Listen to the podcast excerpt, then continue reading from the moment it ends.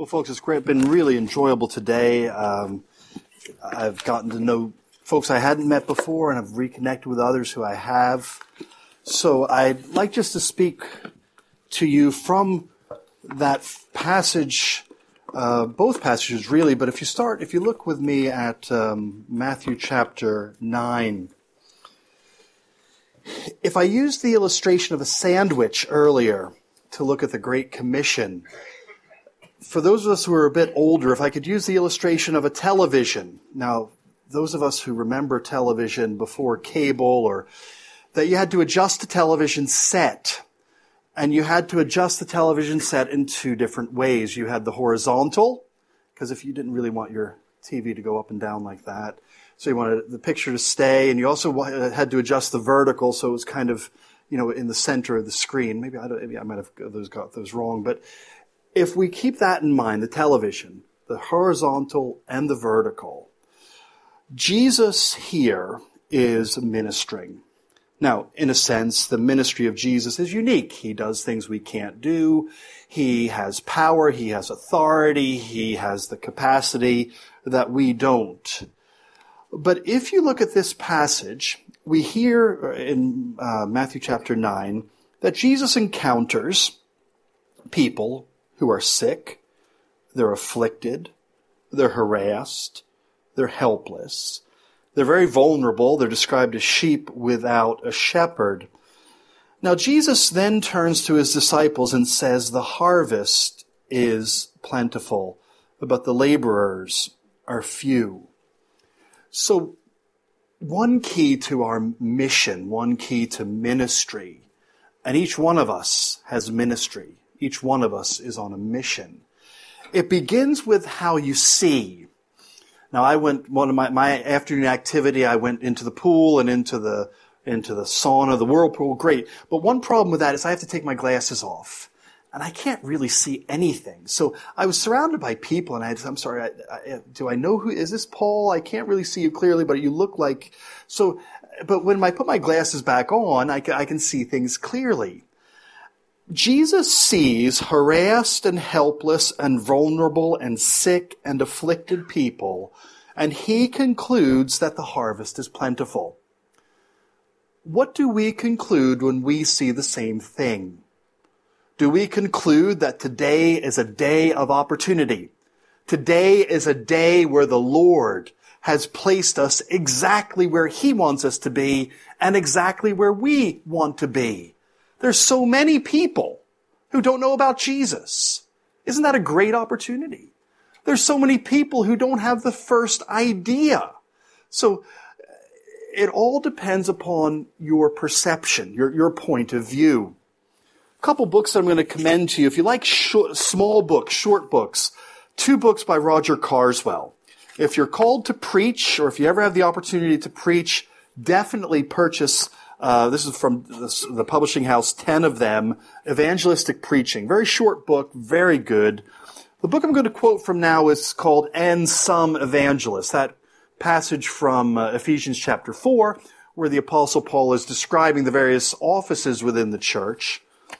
But Carswell is great because he, um, he takes examples from history about what evangelism looks like. And he takes us back 250 years. And we're told that a man called John Wesley traveled for the first time to Newcastle. And he entered this in his journal. We came to Newcastle about six, and after short refreshment walked into the town. I was surprised. So much drunkenness, cursing, and swearing, even from the mouths of little children. Do I never remember to have seen and heard before in so small a compass of time? Surely this place is ripe for. At this juncture, Roger Carswell interrupts the narrative and says, our natural reaction would be to complete the sentence by words such as hell or judgment. But Wesley saw things differently. Surely this place is ripe for him who came not to call the righteous, but sinners to repentance. I don't know about you, but I, I find that there's a lot of sinners in, in the city of Edinburgh. There's a lot of sinners who are in need of repentance. And if that's the message and the ministry of Jesus, then it does seem like God has placed us in the right place at the right time with the right message. But do we look at people the same way that Jesus looks at people? Do we look at people with compassion? Do we look at people with concern? Do we look at people and want to do something for them that will benefit them in time and, and in eternity? So is there a love? And this is where we have the horizontal, our horizontal relationships. Is there a love that we have for people? And that can take many different forms. So we can show compassion, concern for their physical well-being, their emotional well-being. But as Christians, surely we have a care for people's spiritual well-being, where they will be for the rest of eternity. So John Wesley goes into Newcastle, and we're told as that passage continues in, in his journal, he said he began by singing he chose a place on one of the street corners in Newcastle. He um, began singing Psalm 100, "All people that on earth do dwell." He said within a, and then he began to pray, and then within a few moments, a couple hundred people gathered. They were quite curious to see what was happening, and he said, "My name is John Wesley, and I will preach to you the gospel, the good news concerning Jesus Christ." And thousands of people in those few days came to hear Wesley preach the good news concerning Jesus Christ. Another book I want to commend to you is, this is the most recent of many biographies, but this is Kevin Belmonte, D.L. Moody, Innovator, Evangelist, World Changer. Now, Moody, great quotation from Moody. He said, if this world is going to be reached, I am convinced that it must be done by men and women of average talent after all, there are comparatively few people in the world who have great talents. So if we can take for granted that there are many people in the city of Edinburgh who are sinners in need of repentance, and that we as Christians have the one and the only message of salvation found in the one and the only Savior of the world that, remember those words from John chapter 4, the Samaritans came to believe for themselves by speaking with Jesus that he is indeed the Savior of the world. If that's true of the city of Edinburgh, I think what Moody is getting at here is true of this room. That I'm speaking to a room of men and women with average, ordinary talents. There may be some extraordinary people here, and if there are, by all means, use your extraordinary gifts and talents, but if this world is going to be reached, God uses ordinary people to accomplish extraordinary things. The first scene of this book, this was written by a man called uh, William Reynolds. He was a gospel worker in Chicago. And in the very early career of uh, D.L. Moody, he encountered this new young man who had come from the East. And this was his impression. He said, the first meeting I ever saw Moody was in the little old shanty abandoned by a saloon keeper. You see, Moody set up shop in Chicago and he set up a Sabbath school. You see, he wasn't a minister. He, he wasn't the Reverend D.L. Moody. He was always Mr. Moody. And if he was asked to describe himself, he would describe himself as a, as a Sabbath school worker from Chicago. And the Sabbath school at that particular juncture was in a, a district of Chicago known as Little Hell, which gives you an idea of the, the clientele. But he said, I saw a man standing up with a few tallow candles around him, holding a Negro boy and trying to read him the story of the prodigal son. A great many of the words he could not make out and had to skip.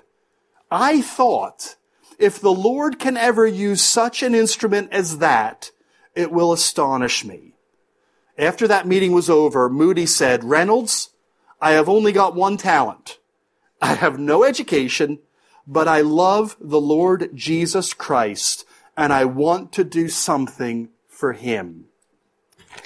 So if you think of that television with the vertical and the horizontal, can we agree that we love the Lord Jesus and that we want to do something for Him? And can we likewise agree that we love people and we want to do something for them? So if you have these two perspectives, the vertical relationship with God through Jesus, and we love Jesus. We love Him because He first loved us. And we have a love and a compassion for people because we realize that they are just where we once were. They don't know or they haven't heard. Nobody's taking the time. Nobody's made the effort to tell or to share or to show. And whether it's youth work in the north of Edinburgh, whether it's prayer ministry in, in Midlothian, whether it's uh, running a Christianity Explored or an outreach event in Costa Coffee in Bruntsfield, the venue, the, the circumstance is, is secondary. But if those two loves are there, love to God, love through Christ, and love to people, then God will use you and me to accomplish His plan and His purpose. Let me just give you an insight into this man called D.L. Moody. D.L. Moody was not well educated. He left school at the age of 10, fourth grade, maybe, maybe uh, third grade. He left school at a young age. And when he came to Boston, before he went to Chicago, he went to Boston. His desire was to make a fortune. And he was one of the best shoe salesmen that Boston and then later Chicago ever saw. He had a natural way with people. He began attending a local YMCA and he attended a Sunday school class and his Sunday school teacher was a man called Edward Kimball. Now Kimball um, described Moody in these ways. He says, I can truly say, and in saying it, I magnify the infinite grace of God as bestowed upon him, that I have seen few persons whose minds were spiritually darker than was his when he came into my Sunday school class. And I think that the committee of the Mount Vernon Church seldom met an applicant for membership more unlikely ever to become a Christian of clear and decided views of gospel truth, still less to fill any extended sphere of public usefulness. Now, if you're a parent with a child and the, the Sunday school teacher gives a report and says, your child is remarkable. I have never met such a child that has had so little understanding, so little perception, and shows so little uh, prospect of not only coming to know, and let, let alone coming to serve in any meaningful way. This was the man D.L. Moody uneducated, untrained. He was brought up in a Unitarian household. Unitarians do not believe in Father, Son, and Holy Spirit. They don't believe that Jesus Christ is the Son of God or the Savior of the world. And yet, D.L. Moody came to a personal relationship with Jesus Christ. And he described his, um, he, he described his conversion in this way. He said it was the love of God that broke my heart years ago. And it was the love of God that he preached and shared from that time forward. Now, I said that in many ways, D.L. Moody is an ordinary person. Well, he's extraordinary. It's estimated that he personally led 70,000 people to faith. One of his great gifts was personal evangelism, one-to-one evangelism speaking to people about their souls. It was said that people would say of D.L. Moody, he spoke to me as if my soul mattered. On a train, in the streets, he made it a personal uh, commitment that he would speak to at least one person every day before he went to bed. One of the early biographies of Moody was simply described, love them in the life and theology of D.L. Moody. And he said this, if you can really make a man believe that you love him, you have won him. We might not have the depth of theology or the depth of understanding. We might not be able to answer the objections or answer the questions. But if you have a, a genuine love for Jesus and a genuine love for people, just wait to see what God can do. Just wait to see how God can use you or use me. Not because of who we are, but because of whom we serve, of who we introduce people to. So this man of fourth grade education, this man came in his lifetime. He was converted. He, he went to, began attending the YMCA at the age of 17. He became a Christian at the age of 18.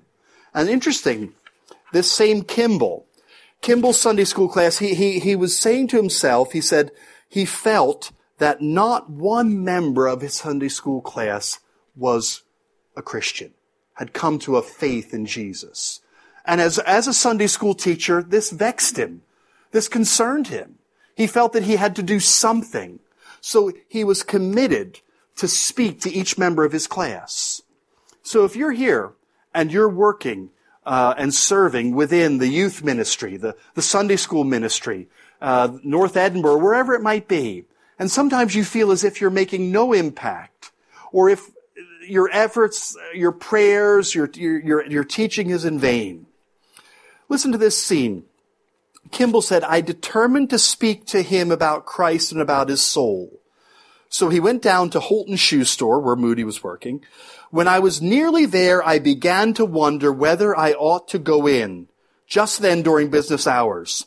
I thought that possibly my call might embarrass the boy and that when I went away, the other clerks might ask who I was and taunt him with my efforts of trying to make him a good boy. In the meantime, I had passed the store and discovering this, I determined to make a dash for it and have it over at once.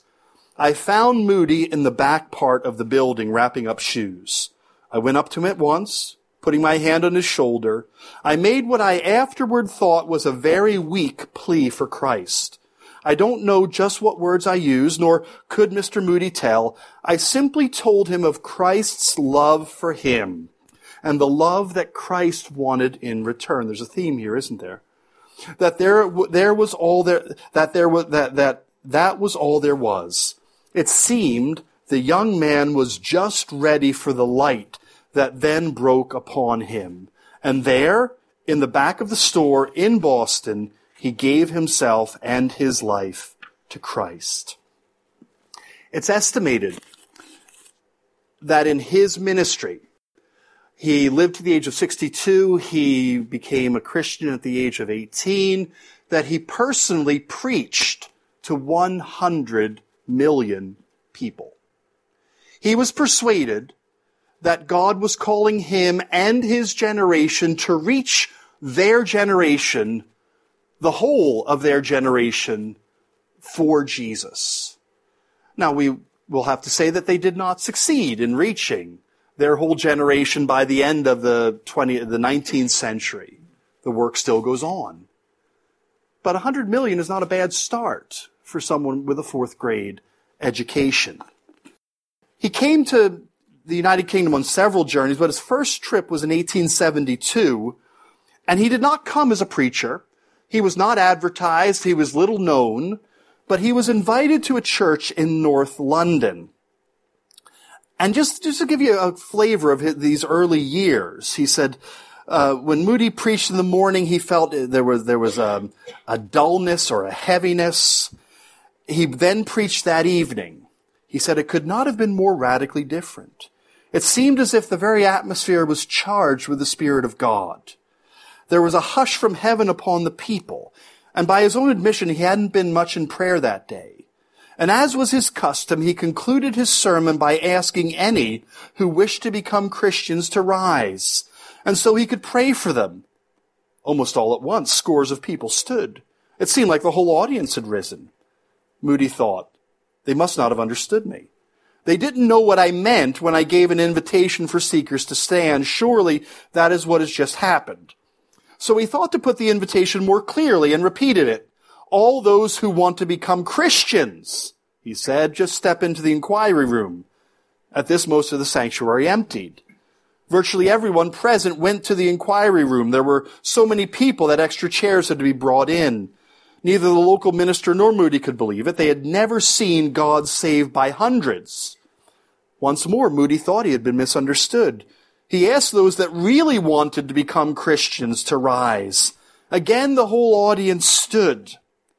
Moody truly had no idea what to do, so again he played it safe and told all those who were really in earnest to meet the pastor there the next night. By that evening, he was in Dublin.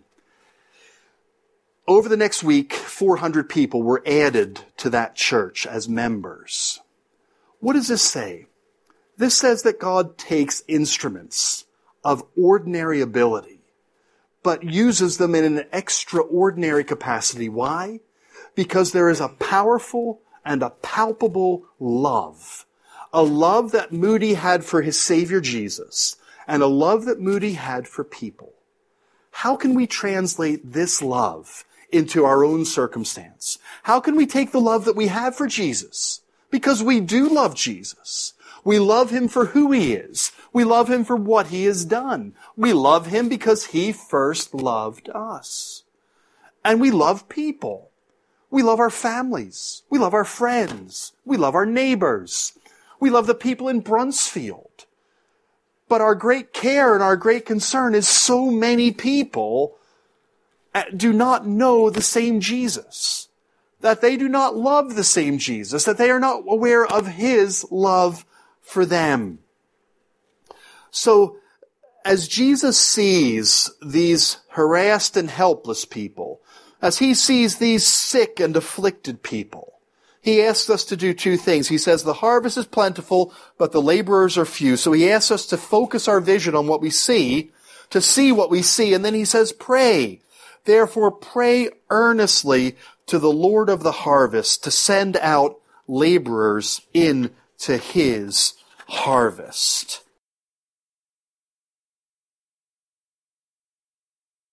The scene from later in Moody's ministry. He was in London at the time, and several local clergymen asked to meet with him, vicars in the Church of England.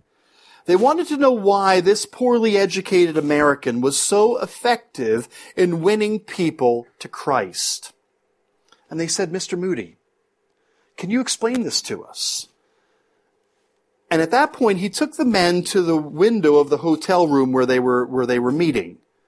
And he asked them what they saw as they looked out the window. And one by one, the men described the people in the park below. Then one of them stopped and said, Mr. Moody, what do you see? And he said, I see countless thousands of souls that will one day spend eternity in hell if they do not find the Savior. They saw the same scene. They were looking at the same park. They were observing the same people. And yet this man saw something that they didn't see. And what he saw moved him to tears, moved him to prayer, moved him to preach, moved him to witness. Each one of you has people in your life, unique circles of people that you have relationships with, friendships with, rapport with, people that you can talk to, people that you can talk with, people that you can pray for, people that you can pray with. Now, you might never have the opportunity of preaching in a pulpit. You may never have an opportunity of preaching to a multitude. But what would Edinburgh be like if each one of us witnessed to the gospel to the closest five people in our friend, uh, family group, our friends group? If we committed to pray that God would speak to their heart? What, what would happen if one by one, 10 by 10, 100 by 100, what would happen if we saw God work in the city of Edinburgh? As he has in the past and as he can do in the future. And we're men and women, young and old, people who have no connection with any church, let alone your church or my church where they meet with followers of Jesus and they meet with passionate people who have a passionate love for their Savior Jesus and a passionate love for them as people. And we pray and we, and we, we witness and, and, and we, we seek to demonstrate the love that we have for Jesus Christ.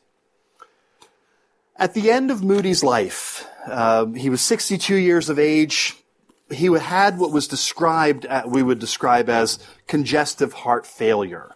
He was a large man and his heart simply gave up. It was November the 16th, 1899, not long before the end of the century. He chose a passage to preach from Luke's Gospel, Luke chapter 14, the parable of the great banquet. It was the last time he ever preached. He was in Kansas City, and he said this. He said, Many of you will get up and go out of this hall, making light of the preacher, laughing at everything you have heard, paying no attention to the invitation. I beg of you, do not make light of this invitation. It is a loving God that invites you. He painted one last word picture. What would it be like, he wondered, if everyone there that night were to accept heaven's invitation? What words would they say? Perhaps uh, they would run something like this. To the King of Heaven, while sitting in the convention hall on November the 16th, 1899, I received a pressing invitation from one of your servants to be present at the marriage supper of your only begotten son. I hasten to reply, by the grace of God, I will be present. It's an interesting coincidence. The last sermon that D.L. Moody preached on the parable of the great banquet compel them to come in was the most effective sermon by his own estimation that. C.H. Spurgeon ever preached. Spurgeon was a much different preacher than Moody. He was a settled preacher of a settled congregation. If you like statistics, during uh, Spurgeon's 37 years at the Metropolitan Tabernacle in the New Park Street pulpit in London, 14,000 members were added to the church. And in 1858, when the Metropolitan Tabernacle was being rebuilt, the New Park Street Church was too small. He preached in the Surrey Gardens, the uh, largest uh, place to gather for anything in the United Kingdom at that time. It could seat 12,000 people. And he preached the sermon from Luke's Gospel, Luke chapter 14. And listen to the same pattern that comes through from a servant on this side of the Atlantic. He would have preached with a much different accent than Moody, yet Moody and Spurgeon were close personal friends. Spurgeon says this. He said, And now again is it all in vain?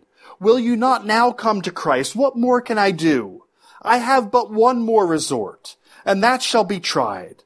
I shall be permitted to weep for you. I can be allowed to pray for you. You shall scorn the address if you like. You shall laugh at the preacher. You shall call him a fanatic if you will. He will not chide you. He will bring no accusation against you to the great judge. Your offense, so far as he is concerned, is forgiven before it is committed. But you will remember that the message that you are rejecting this morning is a message from one who loves you. And it is given to you by the lips of one who loves you. And you will recollect that you may play your soul away with the devil, that you may listlessly think it a matter of no importance. But there lives at least one who is in earnest about your soul, and one who before he came here wrestled with his God for strength to preach to you, and who will, when he is gone from this place, will not forget his hearers this morning. I love the Lord Jesus Christ, and I want to do something for him. Loving them in, loving people, loving Jesus, loving the Jesus that saved us, wanting to introduce the Jesus who saved us to men and women, boys and girls, young and old, of bringing this message, of bringing this Jesus. Moody often said that doctrines were important, that creeds were important, but he said this, doctrines are all right in their places, but when you put them in the place of faith or salvation, they become sin. If a man should ask me to his house to dinner tomorrow, the street would be a very good thing to take me to his house. But if I didn't get into the house, I wouldn't get any dinner. Now a creed is a road or a street. It's very good as far as it goes, but it doesn't take us, if it doesn't take us to Christ, it is worthless. By contrast, he said this, as a rule I have had for years is to treat the Lord Jesus Christ as a personal friend. His is not a creed, a mere doctrine, but it is He Himself that we have. And if there's one thing that this world needs, if it's one thing that the 17,000 people groups in this world needs, if there's one thing that the city of Edinburgh needs, if it's one thing that the people of Bruntsfield need, if it's one thing that your family needs, if it's one thing that your friends need, if it's one thing that people that you work with need, if it's one thing that the people you live next door to need, they need Him. They need Jesus. They need His grace. They need His forgiveness. They need His love. They need His compassion. And we may be the only people in their lives that have Jesus to share with them. God is never limited. God can work with us or without us. But God has chosen to use us, ordinary instruments in His hands, to accomplish extraordinary work. Whether it's through servants who go to the ends of the earth, whether it's to those who stand in pulpits and proclaim Jesus, or whether it's you and me who sit down over a cup of coffee to listen, to share, to tell, to show the love that we have for Jesus and the love that we have for people.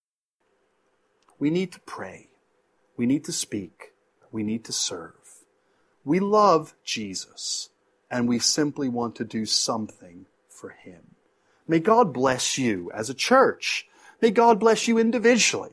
Members of families, may God use you wherever you are, whoever you are, that you might commend this Jesus the Jesus that you love, that you might commend this Jesus to the people that you love, and that you might commend the people that you love to Jesus, praying that He would open eyes that are blind, that He would change hearts that are dead, that He would transform lives, so that His name would be praised, so that His kingdom would be extended, and that His church would grow. May God bless us and may God bless you all.